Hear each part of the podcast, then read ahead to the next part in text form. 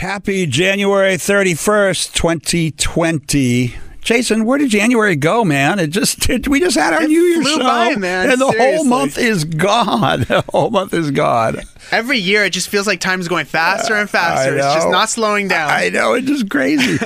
well, gang, today we have a show that I'm just calling uh, Angels and Monsters. Angels and Monsters is the name of the show today, uh, and I'll, I'll, t- I'll explain to you why. So we've got some incredible guests coming on the show. We are going to start out with uh, John Gile, and he is definitely one of the Angels. Uh, you know, longtime executive director of Project Angel Food. I think John has raised tens of millions of dollars over his lifetime for LGBT causes. Causes everything from HIV and AIDS to LGBT equality to addiction recovery. I mean, he is just one of those angels. So we'll be talking to him about what motivates him to do what he does, and then he's being followed by the publisher of Adelante magazine, Al Ballesteros, will be coming in. Al, uh, you know, started out as a young Latino activist out there in the streets. Now he is the chief executive officer of a healthcare organization here in Los Angeles, but he's also the publisher of uh, Adelante, reaching out hard to reach Latino, Latina, Latinx communities. Uh, and uh, we'll be talking to him about uh, what moves him. And then mon- the monsters part, well, we've got a great little group coming on. Conversion Therapy Dropouts is their tongue in cheek name. They represent the people who dropped out of conversion therapy, but they're not the monsters. The monsters are the people who put them into conversion therapy or tried to torture them in conversion therapy. Uh, and they'll be coming on talking about, you know, their experiences and why they chose to drop out. Can you imagine, Jason, if we sent you to conversion therapy, try to convert you into becoming a homosexual? I was going to say, Yeah. what am I being converted into exactly? exactly. Tell me how that well that would go. I mean, it just wouldn't. It it'd be a non-starter. It's the same. It's a non-starter for LGBT people. So that's our lineup. We're going to have a great conversation here. So let's warm up for our very first guest, and that is the extraordinary John Gile. John, I picked that song for you. That's Madonna. I thought I'd do something age appropriate for you. I love it, love yeah, it, love I it. couldn't do anything new from the Grammys. We picked something from the '80s for you. So, welcome, John. Glad to have you here. Thank you. Thank So you. I know great to be you're a local Whittier boy, right? You were born and raised here Born in and Southern raised in California. Oh, and that's that's like Richard Nixon era, area, right? It Uh, is, yes. Some people know that. Well, A lot of what I mean, what motivated you to even get involved with community? Uh, you know what? I think it was just my mother's upbringing. Uh, we were raised Catholic, and I remember she used to she used to talk to me a lot about um, being grateful and we have everything we need. And in very early age, was taught to uh, you know help the poor and to strive to do better for others. Well, well, that's more along the lines of Pope Francis rather than the Pope right before him. the That's Pope right. right That's before him right. was a little hardcore. Yeah, yeah. So, when did you first start? High school days, college days? When did you first start to like get into service? I think um, definitely was involved on the college campus, and then uh, the first job really out of college helping others was with the Muscular Dystrophy Association right near here, and on Wilshire Boulevard was my office, and learned a lot about fundraising there. And then when the AIDS crisis erupted in the 80s, I, you know, I was drawn to that, and I can still remember being um, being there on Kings Road in West Hollywood and reading about the organization called Project Angel Food. In fact, I can remember that right now. Reading back then, you would actually look into you would at the- Frontiers or well, no, you look in the LA Times and, Oh. and, and the job like jobs, right? The And that's want where I ads. looked, and it said executive director of Project Angel Food in the Wow. in the back pages of the LA Times. Now, Project Angel Foods was created by David Kessler, and who was a guest on our show here, and Marianne Williamson, who was running for president. That's right. And they created this organization to give hot meals to people who were terminally ill with AIDS at the time. Right. And and you saw it, and you applied, and you then took it from one level, I think, to a quantum leap to something very different. It was um, it's a it's a it, to think back on those days are, are, are really amazing. That church was at the corner of Fountain and Fairfax, and what I realized very early on uh, were that all of the pieces of this puzzle were there in the organization already, and my job was to put the pieces together and to turn it into an organization that could even do more and help more people. And subsequently, you know, it's become not only it was born and raised in the gay community and through the work of the lesbians and the gay people that helped thousands and thousands of people with AIDS. It now serves all of Los Angeles County, people with cancer, Alzheimer's, uh, diabetes. It's remarkable what a gift the LGBTQ community could give to the whole county. How many meals do they serve now? Do you know? over 1,500 people a day get food. 1,500 people a day. That is amazing. Amazing. Right? Wow. And I'm guessing when you got started, it was just a handful of people in the kitchen. That's uh, right. Cooking up meals to deliver yep. a handful of guys out there. We had, we I think we had a staff of 13, and I believe now there's a staff of 70 people, and the incredible executive director Richard Ayoub, and a great team there. Yeah, but you were the executive director for how long? A long 16 years. 16 years. Yes, and I'm still there. I'm the official Project Angel Food ambassador. I like that title. When you started, what was the budget, and when you left, what was the budget? I think it's uh, it was probably around 900,000 when I started, and when I left, it was around 7 million. Yeah, that's a quantum leap. It was a big it was a quantum a, leap. A yeah. quantum leap. Coming up next, gang, we'll be talking more with John Gile about his journey and path. Thanks for tuning in here on Channel Q. Call from mom. Answer it. Call silenced. Instacart knows nothing gets between you and the game. That's why they make ordering from your couch easy. Stock up today and get all your groceries for the week delivered in as fast as 30 minutes without missing a minute of the game. You have 47 new voicemails. Download the app to get free delivery on your first three orders while supplies last. Minimum $10 per order. Additional terms apply. This episode is brought to you by Progressive Insurance. Whether you love true crime or comedy, celebrity interviews or news, you call the shots on what's in your podcast queue. And guess what? Now you can call them on your auto insurance too with the Name Your Price tool from Progressive. It works just the way it sounds. You tell Progressive how much you want to pay for car insurance, and they'll show you coverage options that fit your budget. Get your quote today at progressive.com to join the over 28 million drivers who trust Progressive. Progressive Casualty Insurance Company and Affiliates. Price and coverage match limited by state law. That's Beyonce singing Halo. We got an Angels songs running here because we're talking to one of the Angels, John Gile. Welcome back, John. Thank you. All right. So Project Angel Food, you, you were there for a bit, and but then you you kind of branched out and started doing all sorts of other LGBT causes, right? I did. I um, started uh, a consulting firm, and I think one of the very first calls was from the Prop 8 campaign and you and a team of people, and uh, I joined um, to help raise funds to uh, protect gay marriage and uh, Equality California. And then uh, ever since then, that was 12 years ago, I the phone rings and I go where I'm needed. I've been very, very fortunate. And, and the remarkable part is really um, people say, How do you raise so much money? And it's really about getting out and telling the story. And, you know, of so many amazing organizations, women and men that are changing the world. And I, I, it gives me a lot of strength and gratitude to be part of the LGBT community. Just meeting people and seeing yeah. what people are doing. I like being around doers, right? right people yeah. that are doing and, and there, there are remarkable projects happening from coast to coast so in our community. I know you're really humble, but there's a moment not to be humble. How, how much money have you raised, I, you I, think, for LGBT I haven't added it up, but it's a lot, and definitely more than 10 million, maybe more. So uh, More than 10 million, yeah. Yeah, and there's some big things, you know, some really great things happening this year. Yeah, well, I know all, you're doing the AIDS monument in West Hollywood. That's five million all by itself. That's right. That's right. And that was a whole team effort. We we have uh, you're the founder and a group of people, and I was called to help volunteer, and then. Um, we, are closing in on $5 million for the AIDS Monument, which will remember the thousands and thousands of people that have died and educate millions more in the coming years. That's an exciting campaign. And um, you know, I get passionate about things. The funny story there uh, is I ran into someone in a restaurant that I hadn't seen in 10 years who hardly knew me. I said, I've got to tell him about the monument and ask him for money. And I, the minute he stood up from his chair, I walked over and said, I need your help with the monument. And he said, I knew when he looked me in the eye and he said, I'm going to help you. and he sent hundred thousand dollars. Wow! I won't say who it is. Yeah, yeah. But you know, and and so it's getting out and telling the story. I don't really take on projects that I'm not passionate about because I have to feel it in my heart to be effective. Hmm. I know that there's LGBT activists listening in you know 28 cities right now, and the reality is a lot of them are involved with one organization or one cause or another. And I think the hardest thing for any activist is asking people for money. What, what advice do you give to people when they're say, "Oh my God, I don't, I, I don't know how to fundraise. I don't know how to ask for money. We need to meet our goal. John, help us. What do we do?" So the one thing is to inspire people with a connection to yourself, to why this is important to you personally.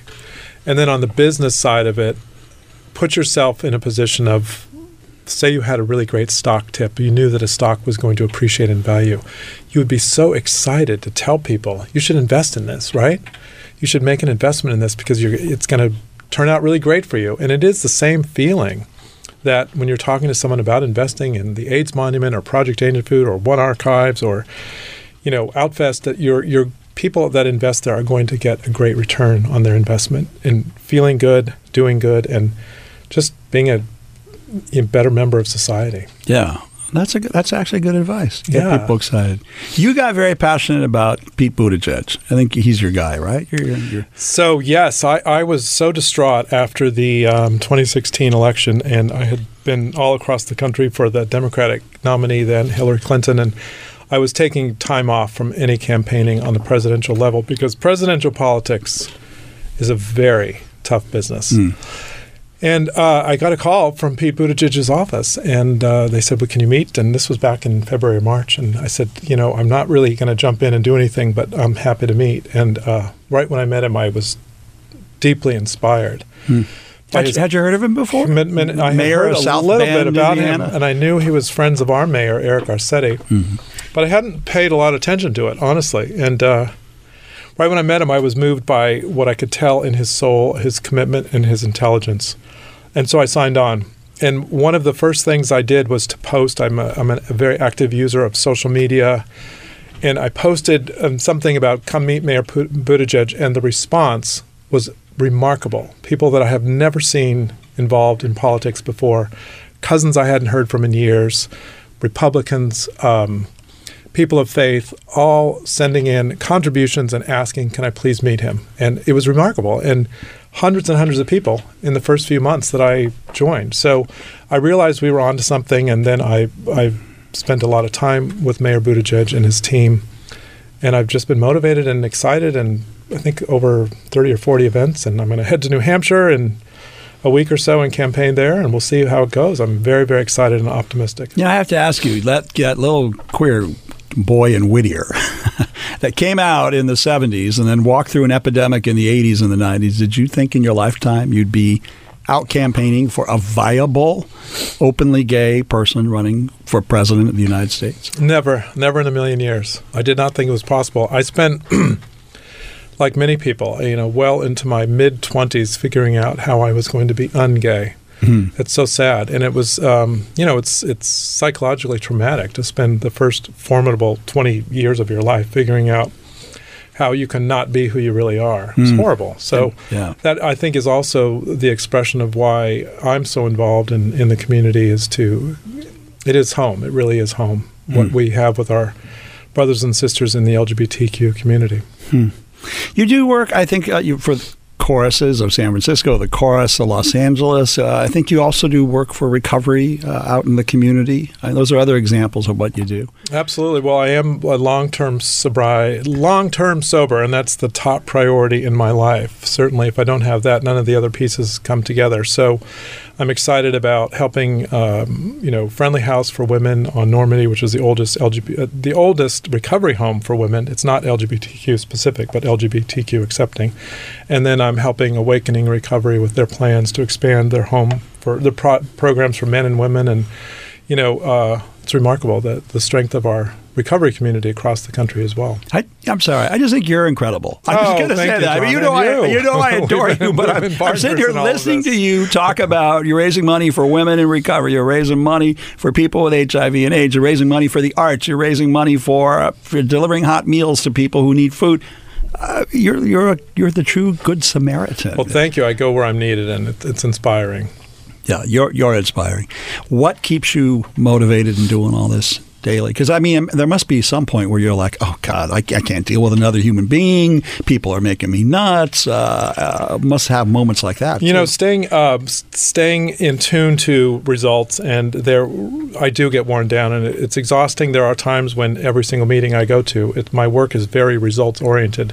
So virtually every meeting I go to, not this meeting, you guys don't really need anything from me. No. but uh, most every meeting minutes. I go to, people are saying, "What are you bringing?" You know, what are the results? So it's exhausting. Um, I get very, very, very excited when we can um, secure a new donation and when we can bring bring new notice to something of importance. I'm helping the Black AIDS Institute right now, and we were helping. We just helped them secure a major grant from Gucci, the first time grant, which is very exciting.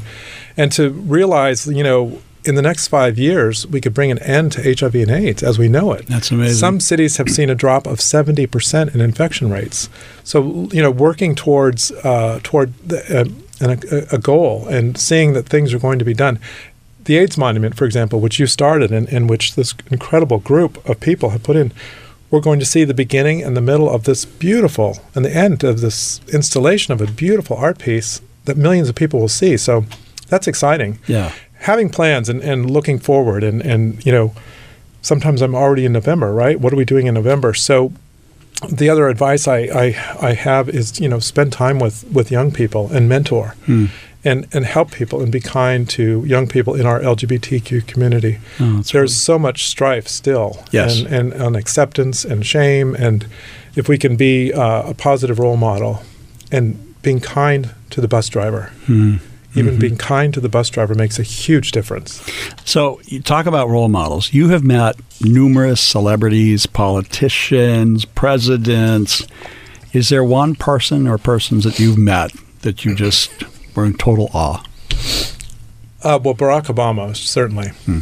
Had a, a real aura about him, and I was so proud to work on that campaign and knock on doors all over the country. Michelle's doing something right now, right? Michelle Obama is doing uh, voteproud.org with us. We're partnering with Michelle Obama on voteproud.org.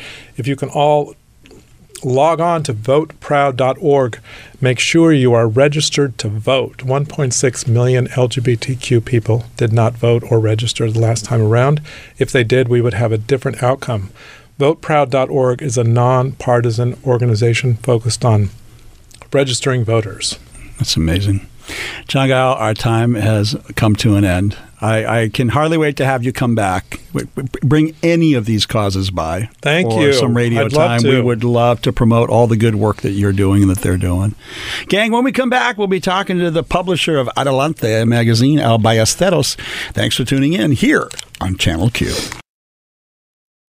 Hiring for your small business? If you're not looking for professionals on LinkedIn, you're looking in the wrong place. That's like looking for your car keys in a fish tank.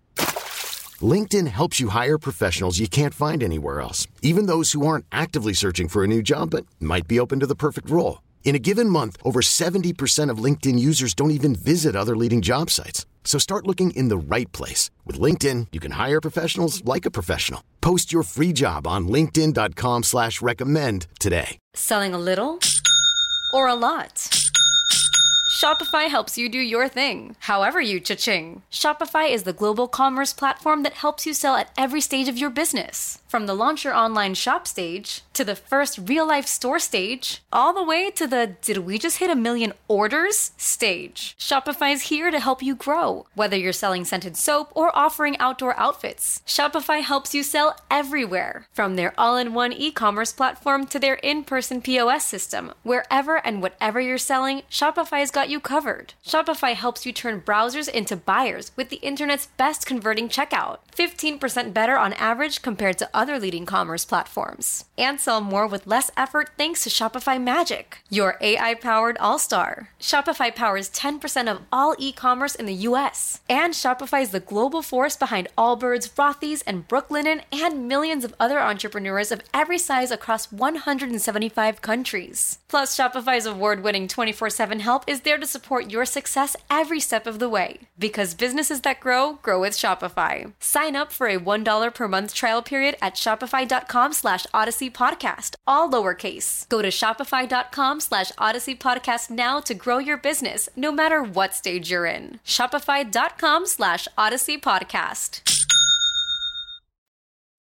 That's the Judds singing Guardian Angels because I've got another Guardian Angel on the show now, the incredible Al Ballesteros. Al, welcome to the show. Hey, John. it's good to have you here. Well, thanks for inviting me down. We're calling this show Angels and Monsters. John Gile was on right before you, well, a longtime executive director of Project Angel Food. Now we've got you on because you're the CEO of a big healthcare organization, right? Yeah. What is it? Well, it's JWCH Institute. We go by Wesley Health Centers as well. We're a federally qualified health center. Doing HIV, doing everything. Uh, We do HIV. We do homeless. Mm-hmm. Um, we operate uh, the largest homeless clinic in, I believe, California in Wow. Skid Row. We Wow, serve, John, we serve about 10,600 down there at 5th and San Pedro. oh my God, that is Skid Row, Skid Row. You're not talking about the generic Skid Row. You're talking about actual Skid Yeah, Row downtown Los. Angeles. And you do indigent families, I think, all across the city also. We do. So uh, anyone can come to Wesley Health Centers regardless of ability to pay, regardless of insurance status, regardless of any status. Hmm. You know, um, and we don't turn anybody away. Yeah. You you got a great story. I'm going to dig in a little bit. You were once just a young activist in your 20s, right? I How did you first get involved with community? Well, like you, John, I, um, you know, grew up in uh, Echo Park, and uh, you know, um, came from a generation that was pre-HIV, um, and uh, came from the generation where you know we didn't have the Affordable Care Act and things like that, and um, when the epidemic began to you know take uh, hold and and spread, it was you know our generation, my generation, the generation immediately before that was sort of ground zero, and so it was uh, from my experience becoming uh, uh, infected with the virus. And um, having to fight through that that really uh, sort of brought out the activist in me to get engaged in community and get engaged in organizations to try to make a difference for not only myself but for my friends and for the community and you know for the bigger cause. And did you think at one point you were not going to make it? Oh, absolutely. I think I think we all did back Yeah. then in the mid '80s. But you did. But we did, and Yeah. here we are on the show with John Duran. I know. 30 years later, we're still here and kicking. Yes. um, you were uh, a street activist. Were you out there with ACT UP or Queer Nation or any of that back then in the day? Ab- Absolutely. I was out there. I was out there with uh, ACT UP and with other organizations that joined. I was uh, one of the groups that helped close the streets on Hollywood Boulevard and Highland at 5 o'clock on a Tuesday afternoon during rush hour. Hmm. That made a lot of people angry. Oh, they, yeah, of course. They were pissed off and But we were trying to get their attention that people were dying and nobody was doing anything. They weren't. And, you know, I think shutting down the freeways and shutting down the streets in all major directions at rush hour at Tuesday, I think we did it. Yeah. But, you know, it's sad that that was the way we had to do it. Don't you think? Uh, I do. I tell people, you know, before HIV and AIDS, we were all just lower middle class or middle class people without any particular political energy about anything. At least me. I, I mean, I sort of voted. Maybe I would vote. Maybe I wouldn't. I, I didn't really care about politics. All of a sudden, everybody started dying, and nobody was responding. And then the moment I realized nobody's going to respond, everything clicked, and it was like, okay, no one's going to respond. Two choices cower in the corner like a coward, or take it to the streets and scream and shout with whatever breaths I got left. Yeah. Yeah. Not go quietly into the night. Yeah. Absolutely. Yeah.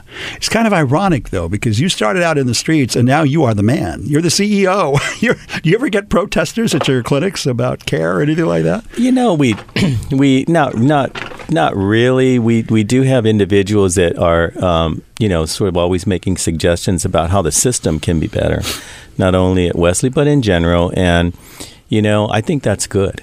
I actually think it's very good, you know, to hear from the community because when you stop hearing from the community, that's when you know that your services are either perfect, and none of us and nothing's perfect, Right. or you're irrelevant.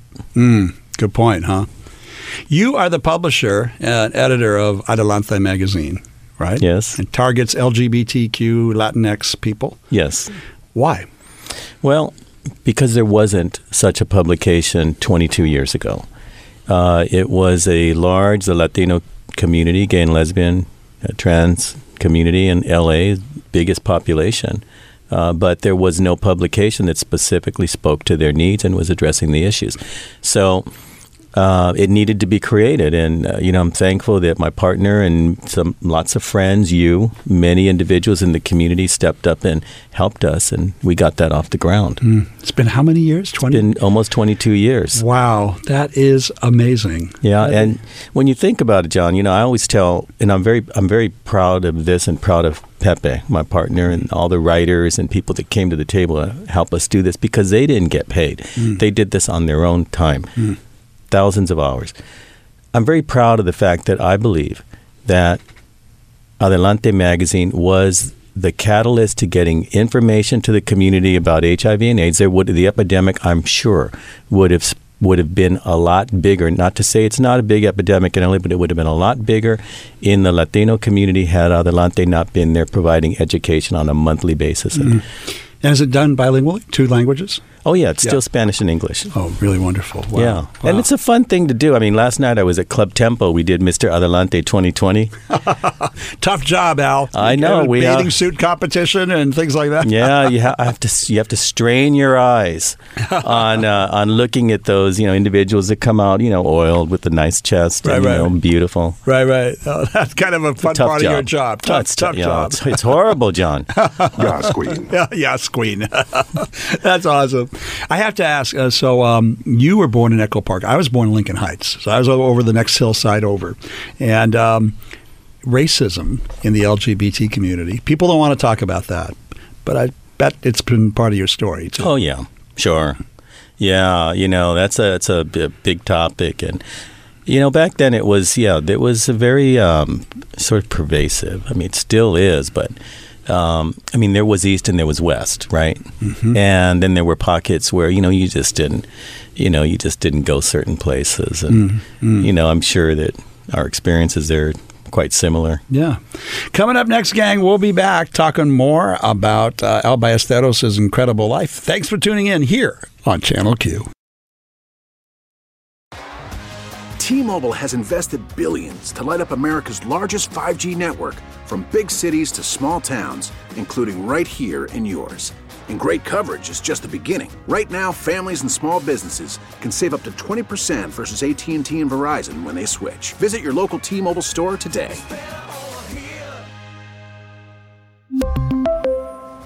Plan savings with three lines of T Mobile Essentials versus comparable available plans. Plan features and taxes and fees may vary. If your day sounds like We need the report ASAP. you deserve Modelo, if you've persevered through, you deserve this rich golden lager with a crisp but refreshing taste. Or if you overcame, Two more reps, two more. you deserve this ice cold reward. Modelo, the mark of a fighter. Drink responsibly. Beer imported by Crown Port Chicago, Illinois. That's Beauty School Dropout for our next guest, Jason. We're- you can save that for our next guest. Too bad you blew your wad. It's uh, it's too late now. I was doing this for this guest. I thought that's what you No, wanted. No, no. Oh my god. That's all right, babe. We're still talking to Al Ballesteros here, publisher of Adelante magazine and longtime uh, activist in the Latino community. Welcome back, Al. Yeah. It's good to have you here. Let's uh, let's talk a bit about um, uh, Latino communities because I, you know, with both African American and Latino, there is a down low component, and it's been harder to reach men who have sex with men is what we've ended up calling it because they don't identify as gay necessarily.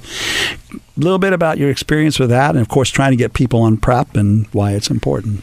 Yeah, well, you know, so I think that it's very important that we reach communities that traditionally are not able to access services um, in some of the places that maybe you know I have or you have or, or others. And it's one of the hardest populations to get to are those that don't identify. And most of the time, um, you know, these Latino men uh, are living in places in the county where access by itself is hard to get to. The organizations don't don't exist. Um, but if we do not figure out better ways to engage the population, then we can't curtail the spread of HIV for men or for women. That uh, that are uh, engaged with these men that have sex with men. Right, right. And PrEP is is basically a pill. You take a pill a day, right, to prevent the spread Absolutely. of HIV. Mhm. Yeah, tell, and people have. I think you and I know about PrEP, and I think a lot of my listeners do. But explain PrEP to people. Yeah, I will. You know, John, it's interesting because I, I work in the medical uh, field, and so I talk to a lot of individuals that are uh, that are engaged there, and a lot of folks do not know what PrEP is. They do not know that there is a pill that individuals can take, and if they take it according to you know how it's prescribed uh, on a daily basis, it can prevent them from becoming infected with HIV if they come in contact with you know blood products or with the virus. And uh, it's been studied. It's being pushed by the CDC. And so, you know, think about it. You know, it's there's a pill that individuals can take that can be almost entirely effective in terms of preventing the spread of HIV. Hmm. With Latino culture, why is it harder to reach? Is it is it the machismo in the culture? Is it issues of poverty that people are having trouble getting access? Is it language? I mean, is it all of the above and something else? What, what is it? Know, I think it's all of the above. And I also think that, you know, in this day and age when, you know, there's so much pressure on communities to, you know, to survive, to do uh, what they need to do to support families, uh, what they need to do to sort of, um, you know, sort of improve the communities that they live in. Um, you know, there's there's a lot of I think if you look at the sentiments that's coming out of our federal level and and things like that, it becomes even harder for individuals to sort of identify and come out with who they are. Mm. Mm. So there's also the pressure of immigration status. Absolutely. People who are undocumented not wanting to seek access to any of this. Absolutely. Want to stay below the radar then. Yes. What about the trans community? Do you work much with the transgender community? You know, we do, uh, but there are organizations that do that a lot more than, than Wesley and JWCH does. But sure, we do. Uh, we have uh, several uh, trans uh, community outreach workers that actually uh, go out and help the trans community access medical services and PrEP services and HIV care services. So that's a, uh, it's a huge uh, component of what we do as well. Hmm. What do you think? I mean, uh, you work a lot with the homeless community, and I think every city in the country right now is experiencing homelessness to some degree, but nobody's got it as severe as Los Angeles. I mean, now they're estimating seventy thousand people on the street every night. That's that's like incomprehensible, incomprehensible to me. What what do you think should be done? You you ever start to think about this, dealing with this population daily? Yeah, I, do. Well, so you know, it's it's very multifaceted. I think we need more housing. Obviously, there's not enough low cost housing. You know, there's seventy thousand people on the street, um, but there are probably triple that number that are sort of on the verge of getting onto the street Mm. because they're you know a, a paycheck away, if you will, Or Many- gentrification, or Gen- both? Absolutely. The the rent prices in LA are very high. Um, there's a, a mental health crisis of individuals that are living on the street. There is a substance abuse crisis. Um, and, you know, all that sort of comes together and, you know, it becomes very difficult to sort of address the issue because it's multifaceted. Like our teams, we assemble teams that are housing navigators. They do rapid rehousing, but they're also teams that have mental health specialists on them, physicians, as well as individuals that are, um, you know, that are substance uh, abuse experts. And it takes a team like that to go out and help communities that are on the street Hmm. because you're dealing with all those particular issues. Yeah. Here in Los Angeles, Latino means many things. It's not just Mexico, because I, I, I'm Mexican American. I think you are too. But when we speak of Latino communities, it's very diverse Spanish speaking communities, yeah? Right. From where? All over the, the Yeah. world or this part of the hemisphere? this part of the hemisphere. And are, are there challenges with that in terms of uh, cultural sensitivity in different cultures? Or Well, I sure there is. You know, there's um, you know there's big differences between individuals that are from Mexico and from Central America, South America. I mean, there's some language differences. There's cultural differences. Approaches are different. hmm Yeah. You remember my deputy, Hernan Molina. He's been on the show. Now, he's Argentinian. and he gets talked to all the time that his his Spanish is bad because he doesn't sound like a true Mexican, and he's like, "I'm not. I'm Argentinian." yeah, Hernanza. Hernandez. I love him. Yeah, uh, we're almost ready to wrap up our time. Anything about your website? Anything you want to uh, just say before you? Yeah, you know, um, you can. So if you're in need of healthcare services and you don't have insurance, you don't have money, you can go to uh, Wesley Health Centers. Uh, you just go look us up in Google. If, um, if you know, you could come in and and and and you don't have to worry about uh, any ability to pay or whether you have insurance or not. We're here to help you. That's amazing. You are the angel. You and John Gile, my angels of the day. Thank you. Thank you, Al. Thanks for coming on the show. Thank you. Coming up next, gang, when we come back, we'll be talking about the monsters over at Conversion Therapy by talking to two of the Conversion Therapy dropouts. Thanks for tuning in here on Channel Q. We get it. Attention spans just aren't what they used to be heads in social media and eyes on Netflix. But what do people do with their ears? Well, for one, they're listening to audio. Americans spend 4.4 hours with audio every day. Oh, and you want the proof? Well, you just sat through this ad that's now approaching 30 seconds. What could you say to a potential customer in 30 seconds? Let Odyssey put together a media plan tailor made for your unique marketing needs. Advertise with Odyssey. Visit ads.odyssey.com. Weird Science by Oingo Boingo. I picked that song for you, Curtis Galloway and Eric Rivera, because that's what conversion therapy seems to be to me. Just weird. It's not even science. It's just weird in my book. So welcome to the show, guys. Thank you. We're happy to be here. Curtis, you're a very young man. You're a millennial. Um, you went into conversion therapy. What happened? Yeah, so um, when I was 16 years old, um, back in 2010, um, I came out as gay to my family, and I had um, expressed interest in wanting to get a therapist to kind of um, work through my feelings and kind of really talk about my sexuality because it's not something that I really had an opportunity to explore. Um, I come from a very small town in uh, southern Illinois, and so um, there weren't a lot of resources for me. And so um, I wanted to go talk to somebody and really kind of work through everything that I was feeling. I had some like anxiety, depression. Um, and so my parents took me to someone. Uh, we drove down to Kentucky. And Yeah, that's a bad start. Yeah. it's just not going to end well. yeah, no, definitely not. I uh, With all due respect to people in Louisville and other parts of Kentucky. Yeah, we've got some good work going on there, but um, uh, yeah. So uh, I went down there and um, started seeing this man who uh, was a self-proclaimed Christian counselor. Um, now he was uh, licensed through the state of Kentucky, um, but he soon started uh, what would you know what is known conversion therapy, and um, a lot of what he did was just a full erasure of myself. His tactics were to basically break you down as a person and um, try to redefine your sexuality and your identity um, into what he thought um, was.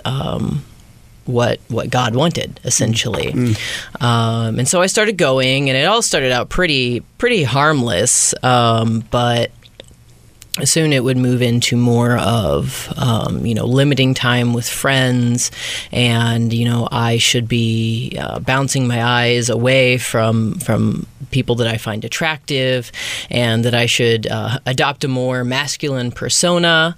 Um, i think one of the things was actually um, engage in more masculine characteristic activities that includes being competent as a man and being powerful in social situations.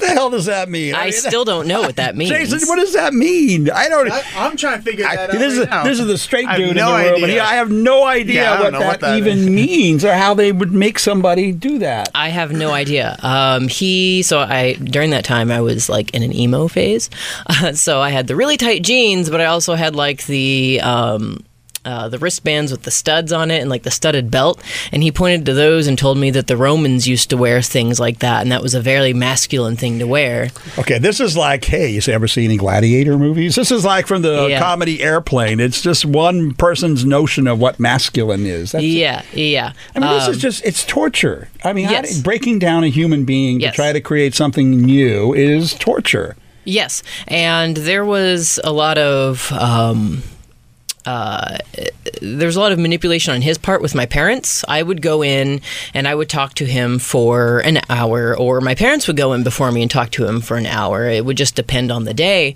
But during the time that he was talking to them, they would voice their concerns over um, the progress that I wasn't making and the things that I wasn't doing that I was supposed to be doing. And then he would, in turn, tell them that he they need to push more, they need to um, really watch me, and, and it really became a situation where they were just constantly um, surveilling me and like watching what I was doing constantly, um, and like showing up to school sometimes.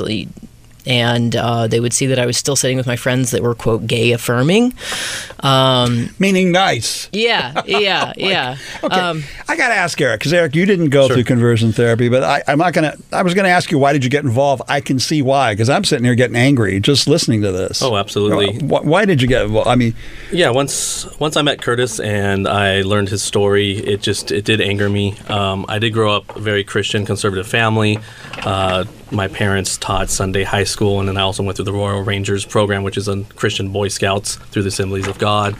And looking back, you know, it, it was interesting. So they, of course, tried to influence me to again go more on the masculine side with the different programs, different sports, and all Mm. that, which I did enjoy to a point, but uh, it just wasn't me at the end of the day. Um, but when I heard his story, it, it did anger me. I, I have a soft spot for, for youth and helping youth and mentoring youth, and that's just something that just no one should have to go through. Well, it's just, it's insane. It's it's just insane. I mean, the highest definition of intolerance is demanding that somebody be just like me. Uh, I don't want you to be you. I want you to be more like me, or uh, what I think you should be. That that's that's Frankenstein, right? Jay, I mean, I you must be in shock. I mean, I don't. I can't even imagine uh, what straight people think when they hear this stuff. I mean, Well, just in my opinion, like, don't people know that trying to change how somebody is isn't going to work out? Yeah, I just mean- like let the person be who they want to be. Well, the whole you know? Spanish Inquisition of the Spaniards going around torturing Jews and people they didn't find to be Christian enough. They boil them in water, they drown them, or the witches of Salem. and we haven't know? learned a single thing from history. I know it's like history repeating itself in modern day. Mm-hmm. All right, so conversion therapy dropout. By the way, the last guest got to hear Beauty School dropout because we were going to play that song for you, but we played it, played it for the last guest by mistake. It- it's a cheeky, cute little play on words, right? Yeah. I'm a conversion therapy dropout. You know, thank Yeah. God you are. By the way, Yeah, Where, yeah, where did you come up with that name? Well, that name actually, so I guess two years ago or so, I had a friend that randomly messaged me on Facebook and was like, hey, take a look at this shirt. And it was a shirt that said conversion therapy dropout on it. And I was like, oh my God, I have to have one of these. um, and so I bought it and I wore it to like all of my advocacy work because I've been doing this kind of work for a while now. And um, the name kind of just sprung from that. Uh, I didn't want to use like conversion therapy survivor. Um, I wanted to make it more lo- non-clinical. Right, Right, and right, Uh, make it more of a, a a fun name, so it didn't seem so like heavy. Um, and that's, I mean, that's where the shirt, the, where the the the, uh, the name came from was a T-shirt. you know what? Why not? yeah, yeah, yeah. And, and actually, the the company that makes those shirts, they still make them, but now they produce our shirts, which has the same thing, just in our colors and has our logo on the back. So, So, do you have you had other people come join conversion therapy dropouts? Uh, people far and wide, or tell, how, how are you building a support group? Yeah, so um, a lot of it is just word of mouth. Uh, a lot of people finding us on Facebook. That's that's where our b- largest base is. Uh, finding us on Instagram and Twitter, um, and people are reaching out and really uh, finding y- you're expressing that this is something that they they want as survivors. They want a network of other people to understand what they went through and the trauma that they you know still deal with, the the PTSD that they're still dealing with because of this. Okay, coming up next, when we come back, more weird science and creating Frankenstein here with conversion therapy. Thanks for tuning in on Channel Q. Now, my young millennials, do you know what song that is? Uh, Uh, well, you know because I told you what to play. yeah, but I, I, you I never for- heard it before. Yeah. Okay, that's Frankenstein because Oh. that's what this segment of the show sounds like to me, like Dr. Frankenstein trying to create a creature out of body parts. Unfortunately, the creature doesn't get created in the end. Yeah, yeah. Of this is, of this experiment. So. Yeah, or he does, and he's still gay. Yeah. We're talking to Curtis Galloway and Eric Rivera about conversion therapy dropout. And uh, right before the break, we were talking about the horrendous thing they, they put you through. I, I mean, did they ever use the threat of hell? Uh, and brimstone. I mean, that's that's like the ultimate threat you can do to a kid. You're You gonna, know- you're going to burn in hell if you don't do this or that. It kind of, not explicit. They said that uh, homosexuality is a sin, um, but it's only uh, considered a sin if you act on it. So had I acted on it at the time, then yeah, they probably would have. But it was never, it was never the fire and brimstone part of it that they were using. So you were only an avowed homosexual, but you weren't a practicing homosexual. Right, right. Okay. Yes. I used to have a T-shirt that said "avowed and practicing homosexual." That's why I wanted to bring up my T-shirt in exchange for your T-shirt. It's all about t-shirts. I really didn't know what that meant back then, but uh, I uh, back in the '80s, I had a nemesis who was a crazy reverend from the Traditional Values Coalition, and he used to call me an avowed and practicing homosexual. And I'm like, what does that mean? You know? Oh, and he also called me uh, what was it? I was something of sin, the, the, like a whole city of sin. Uh, I, I don't even remember what the word was that he used to use with me. But it was just bizarre. I What mean- happened to that guy? Yeah, what? What happened to that He's guy? He's still around. He's still around. They made a lot of money. Does he about- bother you anymore? Or No, Oh, he's okay. got to be in his 90s if he's, he's Oh, still. wow. Yeah, he's old. He was up there, He's huh? up there. Oh, okay. Yeah, he was up there when I met him 30 years ago. Yeah. You know, I was raised Catholic. So Mm-hmm. being raised Catholic, were you raised Catholic, Eric? Uh, Christian. Christian. Okay. I dated somebody from Assembly of God. Okay. That's pretty out there. I mean, that's. It's it's it's more of used- one of the stricter. Yeah. Yeah, he used to call it holy rollers and playing with snakes and talking in tongues and all that, Oh, right? absolutely. Yep. Yeah, yeah, Every, every every church service, someone was saying something, speaking in tongues, and I had no idea what was going on. So. Right, right. So, I mean, I and, and by the way, I've had clergy on the show. I've had you know out LGBT clergy come on the show, and you know, religion is very complicated, but uh, the Quran. For my Muslim producer Yes. here, and, and the Bible, you know, there's very limited passages about homosexuality. Of course, it shows up in Leviticus, in the, the Jewish mores of what they thought was important to spread the population 3,500 years ago, right? And, but then the Jesus dude didn't say anything Mm-hmm. about homosexuality. It's only Paul, when he starts writing letters to the Corinthians and the Romans and everybody else 100 years after Jesus died, where we start to get, you know, another set of mores from the Romans. But the Jesus dude didn't say anything about homosexuality. Right. Right? Right. Not a thing. I Right. mean, do any of these conversion therapy groups stop for a moment to say, what would Jesus do? That is, they're often WWJD. No, they don't. no, I don't, I don't think Nope. they do.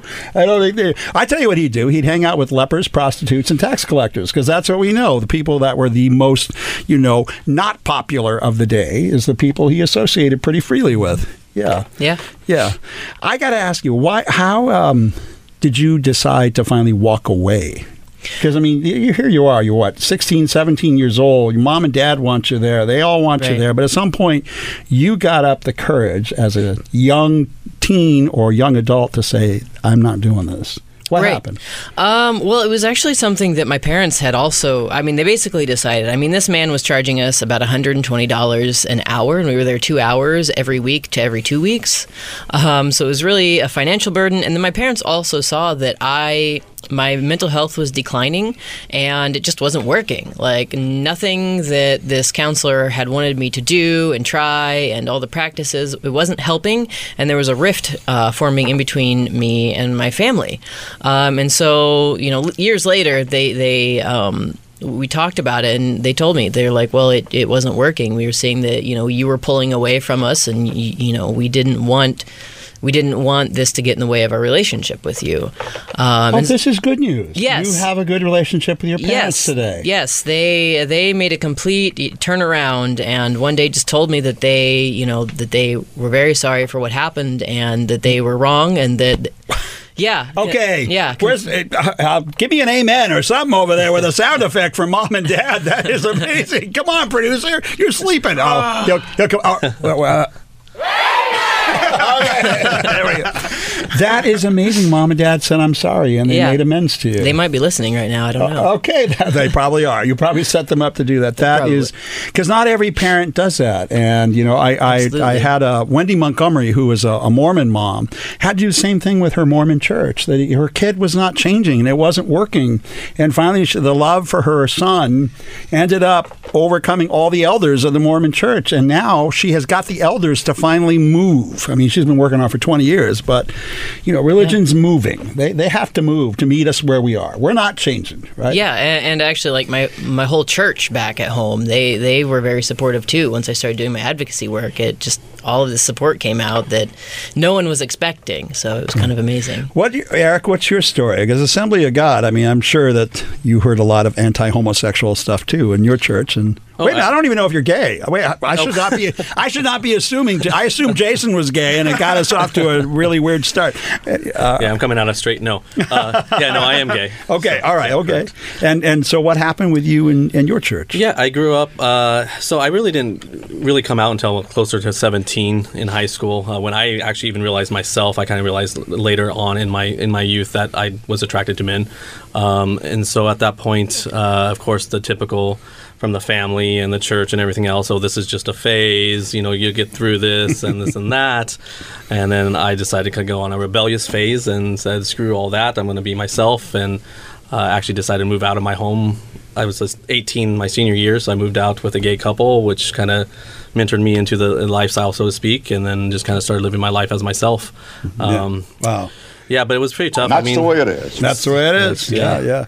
I uh, I tried. Uh, I'm sure you've heard this, maybe done it yourself. I tried to pray the gay away for a I- little I bit. did, I'm like, I did. God, you're all powerful. Take it away. Take it away. Take it away. Take it away. And guess what? I woke up the next day and it wasn't away. Absolutely. I- So- I, said the same prayer. I said, if this is not who you want me to be, change me. Yeah, yeah. I'm still the same. So. Pete Buttigieg had a similar prayer. Like Yeah. if he could figure out a way to just cut it out of his body, he would have. He said at one point. Now he doesn't, obviously.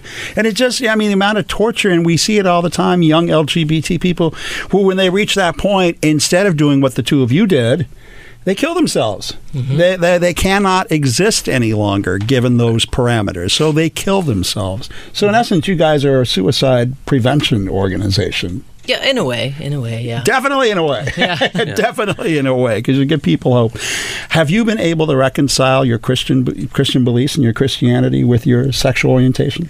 Yeah. Um, so, I mean, I realize that, that this is not something that is inherent in the Christian faith, um, and I, I always knew that, and you know, know that it, it it's um, it's supposed to be about love, right, and loving people, and so I've really been able to reconcile that. Um, against you know this using the Christianity as a weapon is essentially what's happening, and you know just realizing that it shouldn't be used like a weapon, and that that's not its intent, um, and that it being used like that does not make the religion inherently wrong or bad. Right. And so um, you know coming to that was a little bit difficult for me, um, but I, I think you know through the years and you know meeting people that are openly gay or openly LGBTQ and in the Christian faith, just talking with them has has helped as well. What about you, Eric? Have you reconciled your Assembly of God upbringing with your sexuality? I have. How'd you do it? Uh, it just uh, through faith and prayer, and it's you know it's still. I mean, at the end of the day, it's still a good set of values to live by, and so I, I try to keep those values. But uh, at, you know, I'm still who I am, and God created us, and so that's what I'm going with. So I have just enough religious training to be dangerous to myself and others. I'm going to tell you that right now. But I will tell you what the Jesus guy did do. The one group of people he had the harshest words for while he was around were the Pharisees and the Sadducees, the religious leaders of the time. He called them vipers. Hypocrites. I mean, the only time he expressed outrage was at the religious leaders because of what they were doing to the people, you know? And they even tried to trick him. What's the greatest commandment?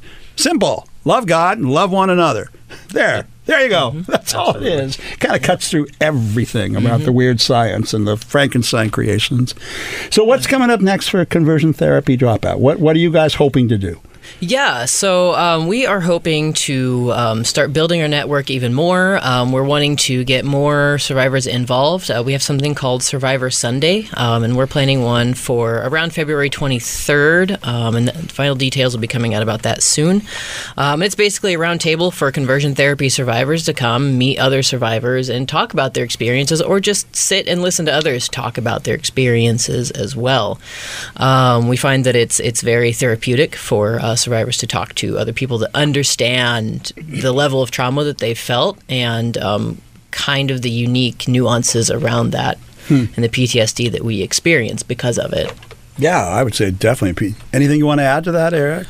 Yeah, just uh, join us and keep uh, follow our social media and for our events, and uh, we'll keep you all updated. All right, that's really really cool. Jared Hill's going to join because he I don't know if he was raised in a church, but he's joining us soon. He wants to join this conversation. So, can you guys stick around over a little longer for another uh, six or eight minute segment? Talk Yeah. to Jared. Sure. Yeah, Are you ready to go? Coming up next. See you in. Coming up next, Tigers. we'll be talking a little bit more about conversion therapy here on Channel Q. Conversion therapy dropout. I'm singing to you, gang. We're still here with Curtis Galloway and Eric Rivera singing Conversion Therapy Dropout for their listening pleasure. Thanks, Jason, for finding that for Of us. Of course. That's awesome. uh, I, I mean, with some joking aside, um, you suffered uh, PTSD as a result of this. Yes, um, yeah, it's something that I was recently diagnosed with. Um, going to therapy now, um, there's there's been a lot of things that like I just thought were um, things about myself that I've since been told no, you're suffering from PTSD and you're defensive because of your experiences. Hmm. So it was kind of shocking to me. Uh, you know, me thinking, you know, having you know, started an organization and doing this advocacy work, you know, I never thought like, oh, maybe this is because of what I had experienced, and it's just unreconciled trauma. Yeah. Yeah, that that's what it is. I mean, we the, we your older generation, by the way, like me, we have PTSD too, but from the epidemic, the AIDS Right. epidemic produced for those of us that walk through it another form of PTSD. So what we do to LGBT people in this country, it's amazing. You know, to some degree, though, that's probably why we shine so brilliantly. Like a diamond is only created because it is under incredible volcanic pressure under the earth, which creates something beautiful out of that incredible pressure mm-hmm. that happens. And I, I think that's why we uh, we're so brilliant and we fight so uh, incredibly. When you walk through something Yeah. like what you walk through, you walk I through. agree. Or my little Muslim friend over here, uh, what you walk through. Although you're not really, you haven't really felt discrimination because of being Muslim, have you? Uh, well, I mean, w- when 9/11 happened, like Oh, fourth grade, yeah. that was the time when it was like, okay, you got to kind of stay quiet about who you are and what you are. And You couldn't come out as Muslim, yeah. As a as a young child, I mean, there were people that were just yeah ruthless back then, so you couldn't really do. Well, I, and I remember people were like going after Sikhs because Yeah. they had hairdress, a hairdress on and not realizing that's not even Muslim. Right. That's not even Muslim. Yeah, it's yeah. another religion, completely different. I mean, ignorance has many and, faces. and then I knew some um, Indian friends in high school, and because they had turbans, they would get targeted too. And it's just like you don't even know what religion they You are. don't. You don't even. It, it's it ignorance. even- yeah. It's just it's ignorance. At the end of the day, it's ignorance. And my God, how many times has religion? You know, and I got to say this too, because I, I don't think religion's bad or evil. And I think actually religion has a very good and helpful purpose, but it's a double-edged sword. It can cut two ways. It can mm-hmm. cut, like most things that are. There's nothing that's ever absolute. it's the human perspective of religion that twists it in a certain way that Yeah. may not be favorable to others. Yeah, yeah, yeah, Yeah. yeah. Which is why, okay, now I'm getting on my soapbox here. Which is why the founding fathers were very specific about the separation, a wall between church and state, for, to protect both. Protect the state from religion being overbearing with any one particular religion requiring adhesion, but it's also to protect religion from the dirt of politics. I mean, they both, when you mix them together, they both get all wrapped up. Oh my God, Jared Hill is walking in. You're just in time. Jared Hill. Ladies and gentlemen, Jared Hill. Oh no, not Jared Hill. Jared Hill. How's it going? Jared, Curtis Galloway on my right, Hey, Eric Curtis. Rivera on my left. Hey there. Both, uh, they are conversion therapy dropouts. Oh, nice. They dropped. they dropped out. I was worried about what that last word was going to be. Conversion therapy dropouts. Okay, they didn't nice. quite make it. Didn't Okay. quite- Were you raised religious? I was raised super religious. Yeah, um, I always say that one of the challenges of coming out for me um, and having my parents and family tell me that I need to pray and be delivered was that I also believed that, Mm-hmm. and so I think that can be really, really difficult for a young Christian person because you've probably heard most of your life in my case all of my life that you know god hates gays and it's an awful thing to be gay and you need to pray and be delivered and changed um, and i had sp- i came out when i was 19 and i had spent most of my teenage years praying and asking God to change this and take it away, and um, and that had not happened. So uh, it was difficult for me because I wanted it to be changed, and eventually, I after coming out, I said a prayer that was, you know. I don't think this is something that I can change, and if it's something that you want changed, I trust that you will change it. But I'm freeing myself of uh, the the daily worry and concern about like what you want me to be. Um, that is not who I am. So yeah. Was this uh, in the Black Church, Southern Baptist? Or? Yeah, I mean, I'm from the Bay Area, but I'm my, I come from a, a deeply Christian um, Black church family, um, and that was a, a, a major part of the challenge for me um, with coming out. Wow. Yeah. Curtis, Eric, thank you guys for coming on the show. I hope that you'll come again because I do want to hear a follow up on how your work is going. Absolutely, yes. Thank you for having us. Yeah, it would be awesome. And tell us again, your website is what? It is conversiontherapydropout.org. All right. love that. I love it too. So if you want to drop out of conversion therapy, visit the website. You too can be a conversion therapy dropout. I love that. Gang, when we come back, Jared and I will be like talking about the crazy week we've all been through. Thanks for tuning in here on Channel Q. Welcome back, gang. I am still here with Jared Hill, and we're going to talk about uh, this day because it's a historic day. It looks like uh, the U.S. Senate is on its path to acquit. Well, uh, it's a, A knucklehead. It's a looming question. Um, I was tweeting this morning that it's kind of crazy. I even talking with people that I know that work in the Senate. None of us really know what's going to happen today. So right now, the, the both sides are, are doing their final like debate. Um, each of them have two hours. I believe the Democrats are wrapping up their two hours right now, um, and the president's counsel will then get up and uh, kind of speak to their side, and then seemingly there will be a vote on witnesses.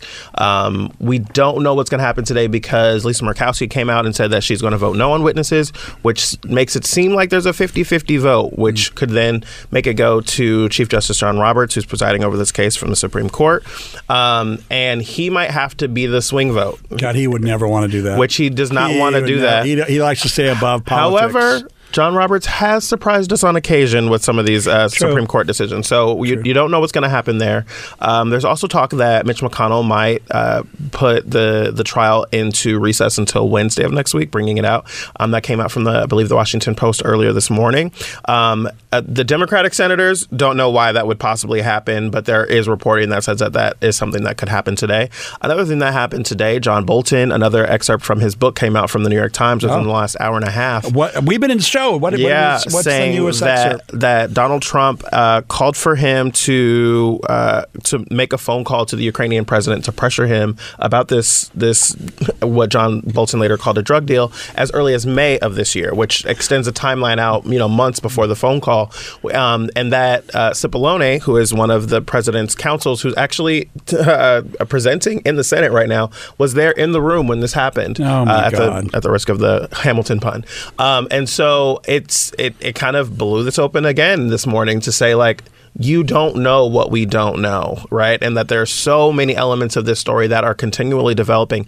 Every single day of this trial, there has been a new piece that came out that was unexpected that we didn't know was going to come before, whether it came from a John Bolton excerpt, whether it came from Lev Parnas having something to say about someone else that he spoke with, most recently Lindsey Graham. Um, there's always been some kind of uh, unknown about this. I said on our show all the time, Rachel Maddow references impeachment as a wild animal. You don't know what it's going to do. And so if we are to wait until Wednesday, who knows what else could come out by then? Um, and it, that is those are the, the major questions that loom right now. Will there be witnesses? Will we be getting um, any more testimony from from anyone else? Who's going to vote yes and who's going to vote no? And then ultimately, who's going to vote to acquit? Well, you know, Lamar Alexander, Republican from uh, Tennes- Tennessee, yeah. Mm-hmm. I believe so. At least he came out with the honesty to say what the president did was wrong. The Democrats have proved their case. Mm-hmm. Yeah. I just don't think it's an impeachable offense. Which- at least I can respect that. He's like, at least you acknowledge that uh, they proved it. I can halfway respect that. Yeah. Yeah. I mean, I think we've seen so much evidence. I mean, I, I think it's always important to remember like the smoking gun in this case came out at the very beginning, right? Like normally the smoking gun comes out eventually. right, admitted it. exactly. I did he it. admitted Perfect- that he did this. call. They uh, they released this memo that they always reference as a transcript, but the document on it says this is not a, tran- a direct transcript, right? This is Um, not quid pro quo. Exactly. And then they have shirts that say, like, read the transcript. The transcript says this is not a transcript. Um, but he says, like, I, I did this. This is what I did. They showed you the phone call, and I'd have trying to do it too. And it's like, that is kind of what is mind blowing about this sometimes. Yeah. But then it's not because we've seen Republicans do this kind of thing again. they should just tell the truth. Yeah, what he did is wrong, and we don't care. That's the say truth. that like That is exactly the truth. We, We just don't, don't care. care. and I, I think it's really really important to to look at this from a couple of different vantage points. Number one, we have we are being asked to believe that every single person who has testified in this situation is telling a lie. And that Donald Trump is the only stand up, honest guy in this whole situation. Which we all know. When that has literally never been the case about Never. anyone that's ever Over talked about Donald Trump. sixteen thousand lies in three years. And I will remind you, Republicans, including Lindsey Graham, were the people in 2016 talking about Donald Trump as a con man. He's a liar. Yep. He's a racist. He's a this. He's a that. And you're asking us to believe that Donald Trump is the honest person in this in this situation. most bizarre period of American history. Just It- it is. bizarre, surreal. However, it's not at the same time. A rich, powerful white man getting a trial that is really skewed in his favor. When have we ever seen that happen in America? what? Never. I, I, I can. I'm trying to think. I'm sure it's happened once or a million times before. So I mean, it's it's frustrating and uh and and angering to watch this happen in real time. But it's also like this is how America was built. This is how America was structured. This is how America has sustained itself. You and you and I were going to vote for Kamala Harris March third. She's out. Have you decided who I- you're voting for yet? I I, I don't haven't. know. I haven't yet. I'm torn. Well, I torn. I was never like hundred percent sold on Kamala Harris. I've always liked her. I I if it if I had to vote today, I don't know. I think it might be Elizabeth Warren. Um, I have a hard time with Bernie Sanders. I can't get excited about Joe Biden. I've never been that moved by Pete Buttigieg, even though he gives a great interview. Yeah. It's hard for me to imagine him beating Donald Trump. Although I do love the juxtaposition of Pete Buttigieg, like this, you know, white bread, middle America Christian boy who feels Right. like going up against evangelical supported Donald Trump. I, I am fascinated by that. It is really screwed up. Yeah, yeah. I mean, if I had to vote for today, I'd vote for Buttigieg just Okay. because I'd want him to do well. Okay. But um, I really want to win. I really want to beat Donald Trump in November so that this stain on history ends up with a happy ending. I'm not because sure- it ain't happening in the next few weeks. Joe Biden is, all- you know, the great white hope, and like I'm not convinced that Joe Biden, you know, pulls it out in in uh, in November. And I mean, if it's going to be Bernie Sanders, I will vote for him. You know, in the general happily. If it's going to be Pete Buttigieg, I will happily vote for him. I, I would vote for a can of paint over Donald Trump. I so feel the same way. Yeah. I'm looking at Michael Bloomberg. I got to tell you, I'm looking at him very carefully. I'm not mad at Michael Bloomberg or Tom Steyer either, so Yeah. we'll see. All right, on come- drop the subjects up next with Jared Hill. Yes, and Allie. Today's my last day This on Drop the Subject. day, but he's not going away. I'm not going away. We have uh, we have election night and election night and late night uh, Monday night at nine o'clock right here on Channel Q. Gang, we'll see you next Friday on Channel Q.